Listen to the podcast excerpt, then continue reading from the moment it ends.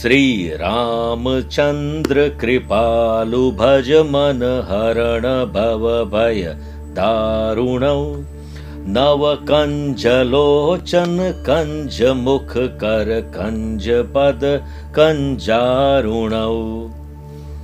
नमस्कार प्रिय साथियों, मैं हूँ सुरेश श्रिवाली। रामनवमी, आपको और आपके परिवार को मैं इसकी शुभकामना देता हूँ। रामनवमी की पूजन विधि और इस दिन क्या करें और क्या नहीं करें, यही आज का मेरा विषय है। चैत्र नवरात्रि 2 अप्रैल से प्रारंभ हुई थी, जिसका समापन 10 अप्रैल को रामनवमी के साथ होता है। चैत्र शुक्ल पक्ष की नवमी तिथि को दोपहर के समय प्रभु मर्यादा पुरुषोत्तम भगवान श्री राम का जन्म हुआ था। इसीलिए नवमी तिथि को प्रभु राम के जन्म दिवस के रूप में मनाया जाता है। पुष्य नक्षत्र, सर्वार्थ सिद्धि तथा श्रीवत्स योग में हम मनाएँगे रामनवमी। इस दिन व्रत करना हवन, दान और कई धार्मिक कार्य किए जाते हैं।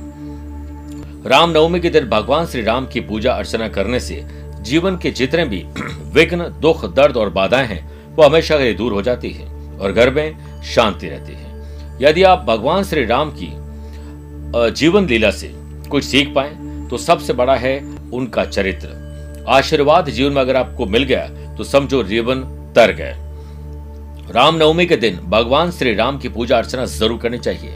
आइए सबसे पहले जानते हैं रामनवमी का शुभ मुहूर्त क्या है। सुबह सवा दस से दोपहर बारह बजकर पंद्रह मिनट तक ये लाभ और अमृत का चौगड़िया और दोपहर को दो से तीन बजे तक शुभ का चौगड़िया है। प्रिय साथियों, अब पूजन विधि आप नोट करिए। रामनवमी के दिन सूर्य उदय से पहले उठ जाइए, स्नान आदि कार्यों से निवृत्त होकर साफ़, सुथरे और धुले वस्त्र पहने। पूजा स्थान पर मर्यादा पुरुषोत्तम भगवान श्री राम या फिर उनकी प्रतिमा या तस्वीर रखिए। उनका गंगा जल से अभिषेक कर, रौली, चंदन, अक्षत, धूप और पीले पुष्प से पूजा करें। तुलसी दल अर्पित करें, पीले फल और पीली मिठाई का भोग लगाएँ। अब ओम राम रामाय नमः। मंत्र की कम से कम 11 मिनट तक जाप करें। पूरे परिवार के साथ राम रक्षा स्तोत्र का पाठ करें या उसे सुन लीजिए। जन्मोत्सव मुहूर्त में उनकी मूर्ति को पालने में कुछ समय के लिए ज़रूर झुलाएँ और मन ही मन, परिवार की सुख समृद्धि की प्रार्थना करें। प्रसाद को वितरित ज़रूर करिए। अब जानिए रामनवमी पर क्या करें। रामनवमी के दिन भगवान राम की प्रतिमा को पालने में अवश्य झुलाएँ। किसी पवित्र नदी, तालाब, सरोवर में स्नान करिए। आप अपने घर में ही नहीं तो गंगा जल से स्नान करें। यह दिन नवरात्रि का अंतिम दिन होता है।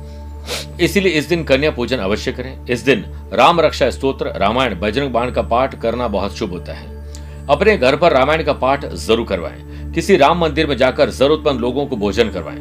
गाय को हरा चारा खिलाएँ। ऐसा करने से आपको रामनवमी के शुभ फलों की प्राप्ति होगी। किसी जरूरतमंद या ब्राह्मण देवता को डोनेशन दान ज़रूर दें। इस दिन घर में शाम के समय दीपक प्रज्वलित करें, साथ ही मंदिर में जाकर दीप दान भी करें। और बजरंग बली को ध्वजा अर्पित करना तो बिल्कुल नहीं भूलें।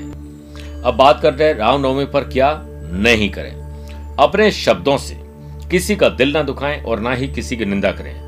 राम किसी को मारे नहीं नहीं हत्यारा राम। आपे ही मर जाए कर कर खोटे काम इसलिए कहा गया है कि प्राण जाए, पर वचन ना जाए। इसलिए वचन आज के दिन और हमेशा के लिए संकल्प लीजिए कि सही बोलेंगे, जो कर सकते हैं वही बोलेंगे। तामसिक भोजन, शराब, सिगरेट, मदिरा, व्यभिचार, ये सब नहीं करना चाहिए।